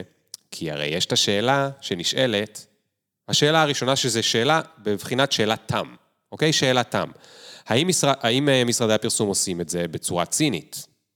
השאלה הבאה היא, האם זה משנה? אה, אני, בוא נפרד צינית ל...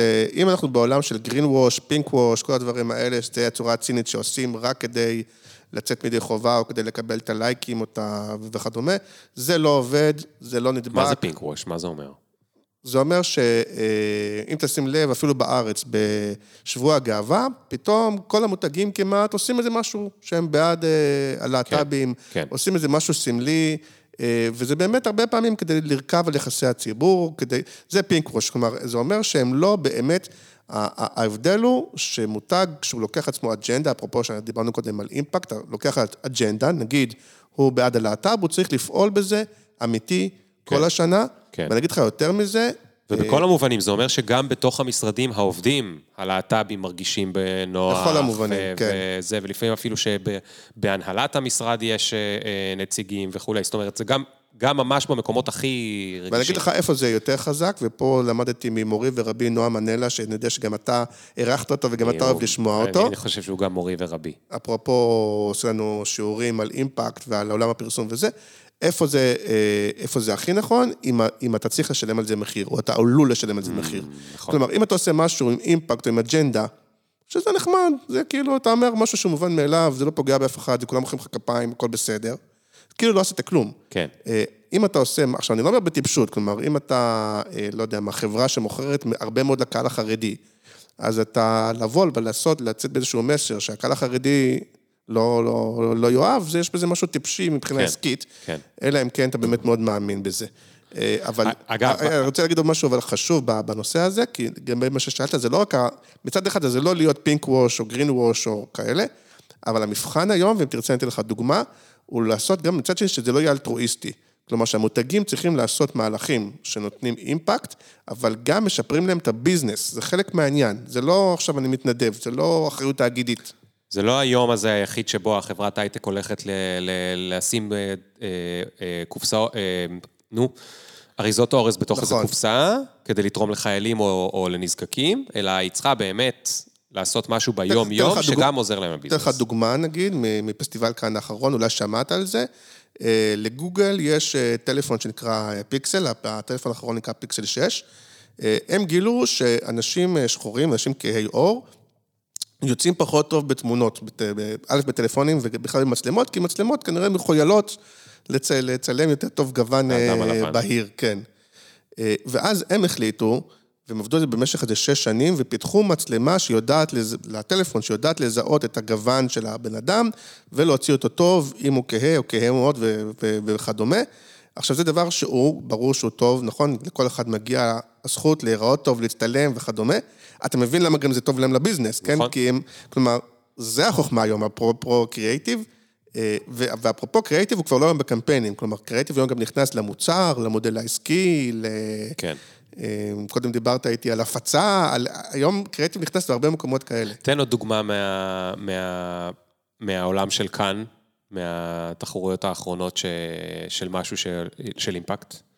אה, יש אה, אה, איזה מוצר של, אה, שמוכרים אה, אה, אננס, ומסתבר שכשאתה כותב אננס, על כל טון של אננס שאתה כותב, אתה כותב גם שבע טון של, של העלים האלה, שאף אחד לא צריך אותם, הם סוג של waste, כאילו, פחת. כן, כן. וזה דבר שעד היום היה צריך, אתה יודע, לשנע, לקבור, לזה וזה וזה. אה, והם מצאו דרך להפוך את העלים האלה, להפוך אותה לתחליף אור, בעין. ו- ומהווייסט של הזה, הם, הם. הם יצרו סוג של טקסטיל חדש, שמשתמשים בו חברות ענק כמו H&O וכאלה.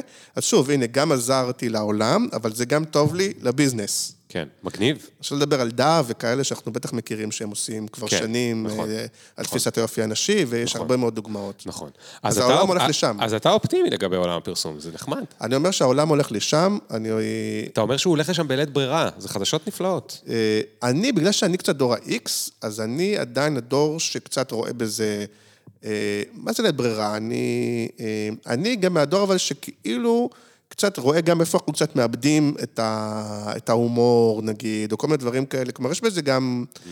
אה, לא אפתח את זה מה, אתה יותר מדי. מדבר על הפוליטיקלי קורקט? כן. לא תפתח כי אתה מפחד לדרוך על אה, אני, מוקשים? יש משהו, עשיתי פעם... אה, לא שאני רוצה בכוונה לשים אותך על מוקש, כי לא, אתה אני, לא חייב. אני, אני אגיד לך, כי אני חשבתי על זה לפני. כי אה, הפודקאסט שלי הוא, הוא פחות מפורסם משלך, כי הוא נורא נורא ברנז'אי, אבל, לא, פעם לא. אחת, אבל פעם אחת הוא הגיע לעיתון. למה? כי אירחתי בזמנו את אייל גפן. ואייל גפן, הוא, פרס... אם אני, אתה יודע, אני לא פרסומאי של פעם, אני נגיד פרסומאי קלאסי כזה, לא פעם, בן 48. כן. הוא באמת הפרסומאי של אה, פעם, ובין היתר דיברנו על הפרסומות השוביניסטיות, נגיד של אה, אשכוליות או לא להיות, אתה זוכר? שהן הולכות כן, עם הציצי כן. בחוץ וזה. ופתאום הוא אמר לי, כן, זה אני עשיתי. רגע, חוץ מזה שהוא היה שחקן, אז הוא גם היה היה- הוא היה- הוא פרסומאי? במאי, הוא גם מפיק, כן. אה, אוקיי. ואני אומר לו, טוב, אבל היום נגיד זה ברור שלא היית עושה כאילו כזה. הוא אומר לי, למה לא? ותוך כדי הפרק עכשיו, זה לא לתפוס במילה.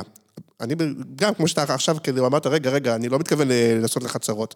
אמרתי, גם לא, פתאום ראיתי שהבן אדם להוט לדבר על שוביניזם ולדבר, והוא Mm. דיבר שם על מזרחים והשחורים ועל נורא ואיום, באמת זה הגיע לעיתון, כאילו. אה, ופה יש, אתה אומר, זה הדור הזה שאתה אומר, אין בעיה. יכול להיות שאתה חושב ככה, לפחות אל תדבר על זה, אתה מתכוון? כן. אז אני בשלב, אני לא שם, אבל יש בדברים, ב-PC, בהומור, בזה שיש דברים שאני אני חושב שהגזמנו, ב- בטח גם בפרסום וכאלה. אני חושב את זה, ואני אומר לעצמי, אבל אתה לא צריך לדבר על זה. כן. זה, זה, ו, ויכול להיות שהמטוטלת הלכה קצת יותר מדי אה, אה, קיצונית, אבל אני כן חושב שהתהליך עצמו של עולם הפרסום, עולם השיווק, הוא תהליך נהדר, גם קריאיטיבית דרך אגב, כי את הקמפיינים הכי קריאיטיביים בעולם הם קריאיטיביים של פרו-בונו, של עמותות, נכון? בדרך כלל. למה? ופתאום, למה? כי אין לך, כי אין לך לקוח למכור בקצה, אתה לא צריך בסוף למכור במבה. כן. בדרך כלל... אז אתה יכול להשתגע. זה אחד, שתיים, דרך אגב, בגלל שבדרך כלל עושים את זה בחינם לעמותות, אגב, אני רק רוצה להגיד שבמבה גם לא צריך לפרסם, כאילו. כן, אה. אפשר לדבר על זה. אני אה, חושב שקונים את זה גם ככה. פעם היו שואלים למה קוקה קולה צריכים לפרסם. כן, עד ש... מי זה היה עכשיו? רונלדו שהעיף את הקוקה קולה מה... אני לא מעודכן. אתה מכיר? היה במונדיאל, ששמו לו לשולחן בריאיון והוא העיף את ה... אה, נכון, נכון, נכון, נכון, נכון. אה. אז למה קוקה קולה צריכים לפרסם? רגע, אז היום? היום הם במשבר, הנה, במשבר, היום אנשים לא רוצים לשתות קוקה קולה, כי זה, זה מתוק, וזה בגלל זה לא טוב הסוכר? לבריאות, וזה, כן, היום... נו, אז הם המציאו את כל הזירו. בסדר, אז, אז אני אומר, גם מה שנראה לך אה, כמו במבה, מי- למה צריך לפרסם? צריך לפרסם כנראה, כן? אגב, למה כל הדיאט נהיה כל הזירו? זה שאלה זה? רטורית? לא, לא, זה לא זה לא התחלה של אני, בדיחה. אני, מה שיש לי בראש זה. שדיאט קולה היה משהו שנתפס נשי, נכון, ו... נכון, זה בדיוק התשובה. זה, הם עשו את אה, דיאט קולה, והם גילו כל הזמן במחקרים שרק נשים קונות את זה, וכשהם שאלו את הגברים, הם אמרו, אני לא רוצה, כאילו, שיראו שאני שותה דיאט קולה, אז הם הפכו את זה לקולה זירו. אני זוכר, אני לא זוכר אם סיפרתי את זה לך פעם, אולי בפרק של זה, שפעם עבדתי, אני לא זוכר באיזה משרד, והם עבדו עם קוקה קולה, ואז כינסו אותנו, סגרו, נעלו, נעלו את החדרים, אתה יודע, אבטחת מידע וזה, הולכים לעשות שינוי ענק. כן, קוקה קולה, זה הסלוגן שלהם היה, מה יכול להיות? enjoy קוקה קולה, כאילו, כן, והם שינו את הלוגו, את הסלוגן וזה וזה וזה, ועכשיו הם קוקה קולה enjoy. enjoy. אתה אומר כאילו, מה... אבל אתה יודע לא מה? יכולים לעשות ספרי מותג? ותיאוריות, אז- אתה יודע, אז אבל- תקשיב רגע, אז תקשיב רגע. האמת, תפסת נקודה שהיא בעיניי נורא מעניינת, כי אנשים, כשאתה מדבר איתם, כשאתה... אוקיי, כשלך יש מוצר, אני מדבר בתור מישהו, אתה יודע, שגם אה, יצא להיות קצת יזם, סטארט-אפיסט וזה, ו- והיה לי את המוצר שלי שרציתי לשווק או לפרסם, ו- ולפעמים גם שילמנו הרבה מאוד כסף כדי לעשות את זה. עכשיו, אתה לוקח את המוצר שלך, מה זה בשיא הרצינות? כן. עד כדי כך שאתה שוכח שלרוב האנשים רוב הזמן לא אכפת. באמת. ויכול להיות שלכולם לא אכפת. כאילו, לפעמים, לפעמים המוצר, בייחוד בסטארט-אפ שמתחיל והוא לא יודע עוד מה הוא מוכר, יכול להיות שלכולם לא אכפת. זאת אומרת, המוצר שלך לא תופס כלום. אבל אתה לוקח את זה נורא נורא נורא לא ברצינות, ואתה יכול לעשות באמת ימים ולילות על במקום enjoy life, enjoy, או whatever, איזה משהו כזה. ואז אתה רואה פרסומות של אחרים, ואתה כאילו שם adblock, חוסם פרסומות ביוטיוב, חוסם זה, ואתה כאילו שוכח שאתה גם צריך לפרסם דברים בעצמך, ואתה כאילו, אה, לא רוצה לראות פרסומות בשום מקום, ואתה ב-VOD כדי שתוכל לעשות forward, ולא רק לא לראות את הפרסומות, ובטלוויזיה של מאסטר לא יודע אם וזה. היית פעם באולפן כזה של, נגיד שאנחנו מאשרים פרסומות אונליין, מה שנקרא, מאשרים. אז אתה יושב במין אולפן משוכלל כזה, כיסאות מעור, טלוויזיה ענקית, רמקולים, אתה יודע, הכי משוכללים בעולם, רואה כל פריים, כאילו, ובסוף, אתה יודע, אנשים רואים את זה בטלפון, בלי קול, בזמן שהם... אתה מתכוון? כאילו, ואתה מסתכל על זה, כאילו, אני מסתכל על זה ככה. אז השאלה היא, האם אתה חושב שלפעמים מאבדים את זה שם? זאת אומרת, מבחינת הפרופורציה. אה, א', הדוגמה נגיד שנתתי על קוקה קולה, בעיניי היא דוגמה מטופשת. שוב, אני אומר, כי, כי, אני, כי אני כן בעד, אני מאוד בעד תכלסי, אני לא, לא אוהב את כל החרטא. דווקא במובן של, אני חושב שפרסומת מוצלחת, כמעט כמו כל עבודה אחרת מוצלחת, היא בסוף אה, תלויה בזה שאתה עושה 100 גם בדברים הקטנים. כלומר, אם אתה טוב, תגיד, טוב, עכשיו מהצד השני, טוב, גם ככה מי רואה, מי שומע, אנחנו יכולים לחפף קצת במיקס, יכולים לחפף קצת בזה, גם ככה רואים את זה, אז בואו לא, לא נעיר את זה, לא... עכשיו, גם אם אנשים לא מדווחים את זה לעצמם, אבל בסופו של דבר, פרסומת טובה, כמו הרבה דברים, זה לא רק הרעיון הטוב והכתיבה הטובה, זה בסוף, אם עשו במאה, ותסתכל בהרבה דברים, נכון? כן. גם בבישול, ב- האם בסוף במאה עד הרגע האחרון, גם את הצילום, גם את העריכה, גם את הסאונד, גם הקפידו על הדברים הקטנים, כן, אני בעד, זה בסוף, למרות שבן אדם לא מדווח לעצמו ואומר, בואנה, איזה יופי עשו פה את הכותרות של דבר המפרסם. הכל ביחד, רגע, יותר מזה יש לי, אליך עכשיו. ב- ב- ב- אני עכשיו בפונג. כן, מה קורה בטיקטוק. זאת אומרת, כביכול אני מסכים איתך, אבל הגיעה תנועה שמאוד התחזקה בשנה-שנתיים האחרונות, תנועת האותנטיות, סאונד גרוע, שמישהו מצלם בבית, מהטלפון, הככה ככה ככה שלו, והדבר האותנטי הזה של בן אדם מצלם את עצמו, פתאום הפך להיות פרס... לפרסומות הכי טובות, שמנצחות פרסומות שהופקו בהרבה מאוד כסף עם השחקנים הכי טובים וזה וזה. זאת אומרת, אני לא יודע אם הם באמת ניצחו, כי אני לא מבין בפרסים האלה כמוך, אני מתכוון ניצחו במובן שאתה אתה פתאום רואה חתיכות תוכן שמגיעות לכל העולם, שלפעמים מישהו שקוראים לו אינפלואנסר או לא קוראים לו אינפלואנסר, אפילו מישהו שהוא לא במקור אינפלואנסר, הוא פתאום נהיה ויראלי בן לילה, מצליח לפרסם משהו בצורה שהיא הרבה יותר תופסת את הבן אדם, מבחינת הצרכן, איפה שאנחנו היום, כי הבן אדם, הבולשיט ריידר שיש לו כשהוא רואה פרסומת רגילה, הוא לא נדלק. כשאני רואה מישהו שמצלם את עצמו בבית. אה, אני מסכים איתך, זה, א', אני רוצה להגיד עוד פעם, זה אחד, זה נושא, נושא מורכב. אה, ואין לי איזה תשובה אוטומטית לדבר הזה, ו, אה, ו, ו, וכולנו לומדים וחיים את זה תוך כדי. אני חושב שעוד פעם, יש מקום להכל, כלומר, אין, זה לא רע שרק פרסומת כזאת עובדת, או רק ככה, או רק ככה. אה, אני חושב שהפרסום בטיקטוק, או אינפלואנסר, או כל הדברים האלה, אה, יש לו מקום, הוא מאוד אפקטיבי בהרבה מאוד דברים. בעיניי הוא פעם אחת הרבה יותר דומה למה שנקרא פה לאוזן, כלומר זה... נכון. אה, זה, זה פה לאוזן זה נולד המוני על כזה. טסטימוניאלס. כן, זה, זה מין פה לאוזן המוני כזה. אני יכול להגיד לך שנגיד העונה האחרונה של האח הגדול, מאוד מאוד מאוד התבססה על הטיקטוק ועל הסאונדים של הטיקטוק, וזה ש... והרגשת שכולם רואים על זה, כולם מדברים על זה. זה פעם אחת. פעם שנייה, צריך להודות שמין אה, מעיין אדם כזאת, שעכשיו דיברו איך היא מוכרת כרטיסים למופע שלה להבימה. ב-500 שקל, סבתא. אבל היא באמת יכולה, לה- היא ודומיה, לעלות בטיקטוק או באינסטגרם ו- ולמכור מוצרים, ופשוט למכור, להעיף מוצרים, זה עובד. אה, ויחד עם זאת, אני יכול להגיד לך בעולם הפרסים, אפרופו, שגם פה אפשר לעשות רעיונות. אה, כלומר, לעשות רעיונות קריאיטיביים בטיקטוק. אני יכול תכף לתת לך דוגמה, אבל נכון שרוב הפרסום בטיקטוק הוא, הוא אותנטי, הוא כאילו בלי רעיון, בלי תסריט, בלי... הוא מאוד כן. כזה טבעי, וזה, וזה עובד, ויש מקום גם לדבר הזה. כלומר... אה, אוקיי, אז תן את הדוגמה שרצית. אה, יש איזה אה, ילד הודי, צ'אטפאט, משהו כזה נדמה לי קוראים לו, אה, בבומביי, אה, באיזה מין כזה, אתה יודע, שכונת אה, עוני כזאת. אה, הוא רצה להביא תרומות אה, לחברים שלו ולשכונה שלו וכאלה. אה, והוא הציע למותגים אה, לעשות להם שחזורים של הפרסומות הידועות שלהם, כמו אה, Be Kind Rewind, זוכר את הסרט הזה שהם עשו, שחזרו אה, סצנות מקולנוע? כן. אז הם התחילו, הוא והחברים שלהם התחילו לעשות, לקחת פרסומות ידועות ולעשות אותן כאילו בעצמם, אפרופו בטיקטוק. אה, בהפקה אה, זולה. כאילו בעצמם. כן. והדבר הזה נהיה מטורף, כאילו, ו- ו- ואז המותגים התחילו, זה התחיל להצליח, ומותגים התחילו לשלם להם כסף כדי שיעשו take off על הפרסומות שלהם וואי, בטיקטוק. איזה גאוני. אז, אז, אז כאילו זה טיקטוק, אבל עם קונספט, עם רעיון. לא, תקשיב, זה כאילו, איזה business model הבן אדם הזה בנה לעצמו, עכשיו בטח הם משלמים לו אלוהים יודע כמה כדי לעשות פרסומת שלהם. נכון, ויכול אפילו לפרגן, נגיד, למשהו ישראלי, שלא קשור אליי. אתה דרך אגב, אתה בטיקטוק? לא, אה? אני לא מצליח. BeReal, אתה ב BeReal? אני משתעמם.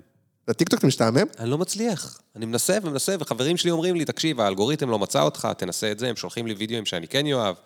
פעם ב... לא מצליח, לא מצליח, יש לי שם כל הזמן אנשים, לא יודע מה הם עושים, שהם קופצים מצוקים. הם לא מצליח, לא... מצ- עזוב, אני, אני boomer אמיתי, אני ב Chess.com, בחור כבד, בחיי, כן. אתה ונועם מנלה. אני ונועם מנלה, רק שהוא איזה 1,500 כן. נקודות מעליי. אז יש בטיקטוק משהו שנקרא דואט, כלומר שמישהו כן. יכול להקליט איזה משהו, יש איזה מין split screen כזה, ואתה כאילו משלים לו. כן. אז נגיד מילקי לפני, לא זוכר כמה, שנה, שנה וחצי, הם יצאו במוצר חדש שהוא מילקי עם שלוש שכבות. כן, והפרזנטורים שלהם באותה תקופה היו סטטיק ובן אל. כן. אז הם עשו בטיקטוק, אני מאוד אהבתי את זה, הם אמרו, הם, התחיל, הם עשו איזשהו שיר, ואמרו, בוא, תהיה, בוא נראה מי יהיה השכבה השלישית של, שלנו. Mm, כמו אוקיי? במילקי. כמו במילקי, כן. מי יהיה השלישי שלנו. ואז עשו מין דואט שאנשים היו צריכים להשלים את השיר איתם, כדי קריאיטיבי לראות... מאוד מאוד מאוד. אז, וזה שימוש קריאיטיבי בטיקטוק, ויש בו מגניב. נכון. אז אפשר לעשות, אבל, אבל שוב אני אומר, ועדיין יש מקום גם לדברים, גם ל... כאילו בלי רעיון, יש לזה מקום, זה עובד. מדהים, אז זה מוביל אותי לנושא האחרון שרציתי לדבר איתך עליו, והוא טקס הפרסים העצמאי שאתה אה, אה, המצאת, יזמת, איך אומרים את זה בכלל? מה זה הגרנות הזה? ומי אתה? האם אתה חושב שאתה הולך להחליף את כאן? האם אתה מחליף את טקס הפרסים הישראלי שאין לי מושג איך קוראים לו? היה קקטוס הזהב, אתה מכיר כן, את השם? נכון, היה קקטוס הזהב. היה הרבה מאוד- היה להם מלא פרסומות תמיד בארץ ובכל... בכל נכון, הרבה מאוד אה, שנים בעולם. היה תחרות שקראו לה קקטוס הזהב, אה, וזו תחרות שהייתה שייכת למשרדי הפרסום, לאיגוד חברות הפרסום. כן. אה, הבעיה הייתה שמשרדי הפרסום מתישהו אה, הפסיקו אה, להסכים על מי שופט, איך שופט, בגלל שזה מאוד נחשב אה, בעיניהם. אני יכול להגיד לך, כמי ששפט בזמנו מטעם משרדי הפרסום, ששלחו אותי, אז נגיד סתם, אה, אני נגיד באתי ממקן, אז היו אומרים לי, תקשיב, אתה תעשה מה שאתה רוצה, אבל כשמגיעה העבודה של אדלר, אתה נותן לה אפס. וכשבא מישהו מאדלר, הוא אמר, תשים אפס למקן, וכל התחרות ככה היא נראתה, אוקיי? כן. אה, עד שבסופו של דבר, אה, מקן פרשו מהתחרות, ומשרדים הגדולים פרשו מהתחרות, ואין תחרות. כבר איזה חמש שנים אין תחרות. או, וואו. ואני לפני אה, שנתיים, קמתי בבוקר, האמת שראיתי איזו מודעה ממש ממש טובה בעיתון, ואמרתי, איזה באסה לחבר'ה הצעירים, ש... ש... כן. לחבר'ה, כל הכבוד. ואז אמרתי, וואלה, אולי אפשר לעשות תחרות שהיא עצמאית, דרך אגב, גם פסטיבל כאן, שהיא התחרות. רגע, עצור. אני, אני פונה אליך עכשיו בתור מירן שהוא עצמאי, כן. שצריך לכלכל את עצמו, ויש לו גם פודקאסט, ויש לו קהילה, והוא בחור עסוק, כן. אוקיי? ומגיע למקום הזה, אוקיי? אני, אני שואל אותך עכשיו בתור מישהו שנשמע לי קצת יזם. כן. לא יכולת לכתוב בפייסבוק לחבר'ה שעשו את המודעה, אחי, עשית עבודה יפה? מכאן ועד ל... אני עכשיו אעשה טקס פרסים לפרסום אלטרנטיבי חדש עצמאי?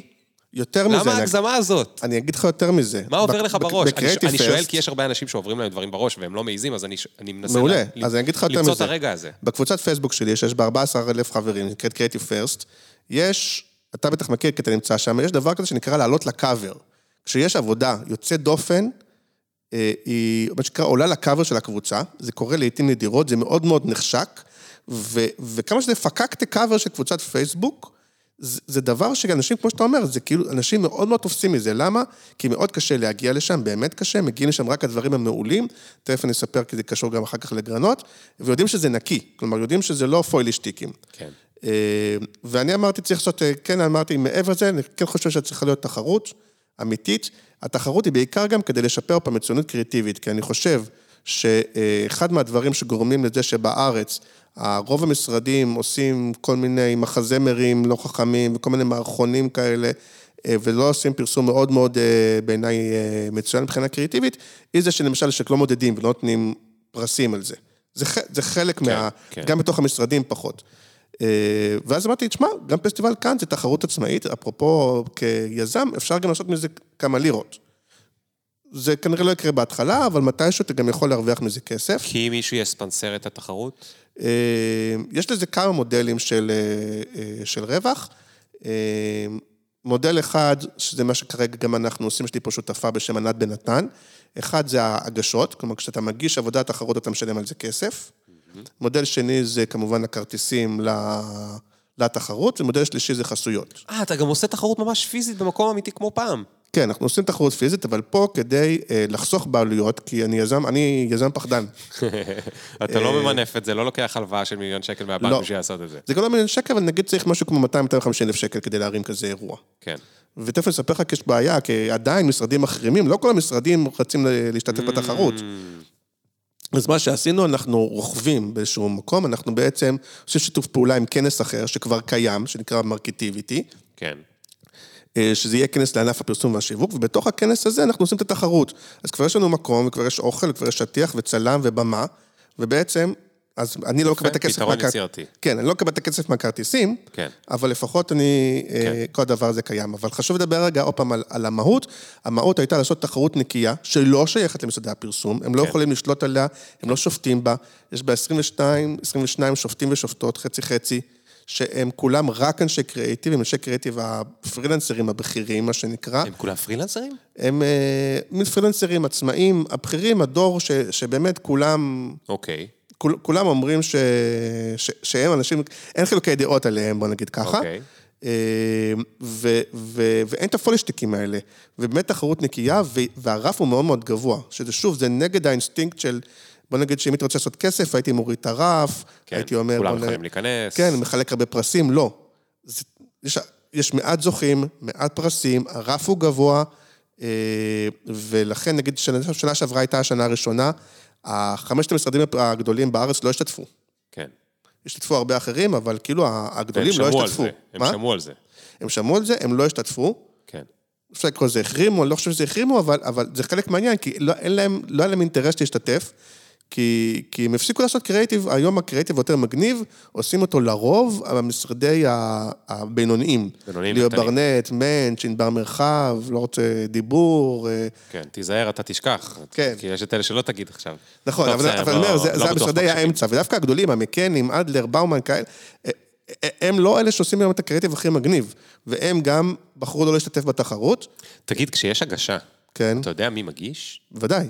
אז איך אתה לא מוטה שאתה כבר, נגיד, אוהב את הצוות הזה? זאת אומרת, זה לא שאתה מקבל רעיון שהוא... אה, אתה קודם מקבל... כל, כל, השיפוץ- כל מה שמגישים זה דברים שכבר קרו בשטח, נכון? כן, התחרות היא על 2021 עד אה, סוף יוני 2022. אוקיי, אה, אז יש- אומרים, זה הקמפיין שעשינו, נגיד, סתם ל... לא יודע מה, למכללת whatever, כן. ככה נראה הקמפיין, ומה, גם, גם מה היו התוצאות? הם צריכים לספר? אז- לא, רק הקריאיטיב. אז נגיד ככה, א', יש שני שלבים לשיפוט, שזה באמת מבוסס על תחרויות בחו"ל. ש- שלב ראשון הוא שלב דיגיטלי, השופטים מקבלים את, ה, את העבודות, נותנים איזשהו אה, ציון, אה, ויש ציון רף שממנו העבודה הופכת להיות פיינליסטית, אוקיי? ואם לא, בשלב הזה בערך 70% מה- מהעבודות בכלל לא מגיעות לשלב השיפוט המרכזי. אה, לגבי השאלה שלך, זה לא, ש... לא תחרות על אפקטיביות, יש תחרות אחרת לאפקטיביות שנקראת אפי, אבל היום בהחלט מסתכלים אה, לראות שזה עבודות אמיתיות שעשו משהו אמיתי. כלומר, לאו דווקא מסתכלים כמה זה מכר, אבל מסתכלים לראות שזה דבר ש... כלומר, הרבה שנים היה בתחרויות, היית מקבל... איך, מה, אה, לפי קומנטים בפייסבוק? כאילו, איך, לפי מה אתה יודע שזה עשה שינוי אמיתי? לא יודע אם שינוי, לפחות שזה, בוא נגיד, אם מגיעה עבודה על המספר טלפון של, אה, של אנה זק, שלקחו אותו לעמותה, אתה מכיר את הסיפור? כן, ספר, ספר אותו רגע למי שלא מכיר. אז... אה, המספר שלה כן, מ"איך לישון"? כן, או השני? מהשיר, לקחו את ה- לא- בוא שנינו איזה, אני... שני בומרים מדברים על הנזק. כן, אבל יש לה את השיר עם המספר טלפון הידוע. נכון, אני יודע, אה, הבת שלי יודעת אותו בעל פה. כן, אה, ומשרד פרסום שנקרא The Circus של טל פרלמוטר, אה, הביא רעיון, לקחו, אמרו, המספר הזה, אפרופו ילדים ובני נוער יודעים אותו בעל פה, בואו נשתמש בו אה, למשהו טוב. אה, ולקחו את המספר הזה והפכו אותו לעמותה שעוזרת, למספר טלפון, ל- לעזור לילדים במצוקה. כן, מדהים. אז, אז נגיד, אז א', זה רעיון מדהים, ושתיים, זה כאילו עכשיו אני לא צריך לדעת כמה ילדים יתקשרו. זה כן, ברור לי. כן. אז מהבחינה הזאת, אבל אם יש, ויש, אה, היום פחות, אבל פעם היה יותר, שמגיעים עבודות שאתה רואה אותן פעם ראשונה בתחרות. ויש להם קייס, מישהו כתב עליהם, ועשה, ואתה אומר, אבל לא שמעתי על זה בחיים, אז אה, לזה אין היום אה, מקום. אוקיי. אה, אז אני אומר, זה אפקטיביות, אתה צריך לראות שלא רק שזה גוסט, שלא רק שזה לא קרה, אבל שזה באמת דברים שקרו, שאתה זוכר שהם השפיעו, שראו, ששמעו, אה, ולא דברים קטנים ואזוטריים שהם רק תחרות כזאת של, אה, של קופירייטרים, זה לא מעניין, זה לא, זה לא פרסום פשוט. כן, הבנתי. טוב, מירן, תקשיב, אה, אנחנו בשעה ורבע לתוך הפרק. כן, אני חושב... אתה חזרת לעשות פרקים של שעה, נכון? אמרת לי. אני משתדל. מנסה, אבל אני לא מצליח, אתה רואה, כן. אני תמיד אה, גולש, כי היה לי מאוד מאוד כיף איתך. אני חושב שדיברנו על מלא דברים, כיסינו הרבה דברים, ואני חושב שבסוף, אם אני צריך אה, להישאר בקלישאת עולם ישן, עולם חדש, הדבר היפה שאתה תיארת פה, שקורה בעולם, בעולם הזה, ואני חושב שאתה גם, בוא נגיד, אתה על הספקטרום יותר בעולם החדש שלו, גם בגלל הטקס העצ- העצמאי, וגם בגלל שאתה חצי יזם, וגם בגלל שאתה אה, כאילו עצמאי בתוך מקומות של סוכנויות, ואתה... זה ש... אין באמת עולם ישן, עולם חדש. יש גשר שכל הזמן הולך ומתרחב לכל מיני כיוונים, והעולם הזה נמצא איפשהו על הגשר, הוא חלקו שם, חלקו שם, חלקו שם. נגיד, זה שכאילו הם לא מסכימים להשתתף בטקס, זה מצחיק, כי זה, כי זה גורם לנו לחשוב עליהם כאילו, אוקיי, מה, הם, הם נשארים במגדל השן והם בסוף יקברו את עצמם שם. אה, ואולי הם בסוף ימצאו את הדרך לעשות את זה. להגן עליהם, אני אגיד שהטיעון שלהם דווקא הוא טיעון של עולם חדש. חלקם. הם אומרים, תקשיב, בעולם שבו, אפרופו, יש צפיות ולייקים ושרים וזה. זה, למדוד מספרים. זה המבחן החדש, מה אני צריך שזה 22 אה, זקנים, חטיארים של זה, יגידו לי אם העבודה שלי טובה או לא טובה? כן. הם יגידו לך, זה העולם החדש. כן.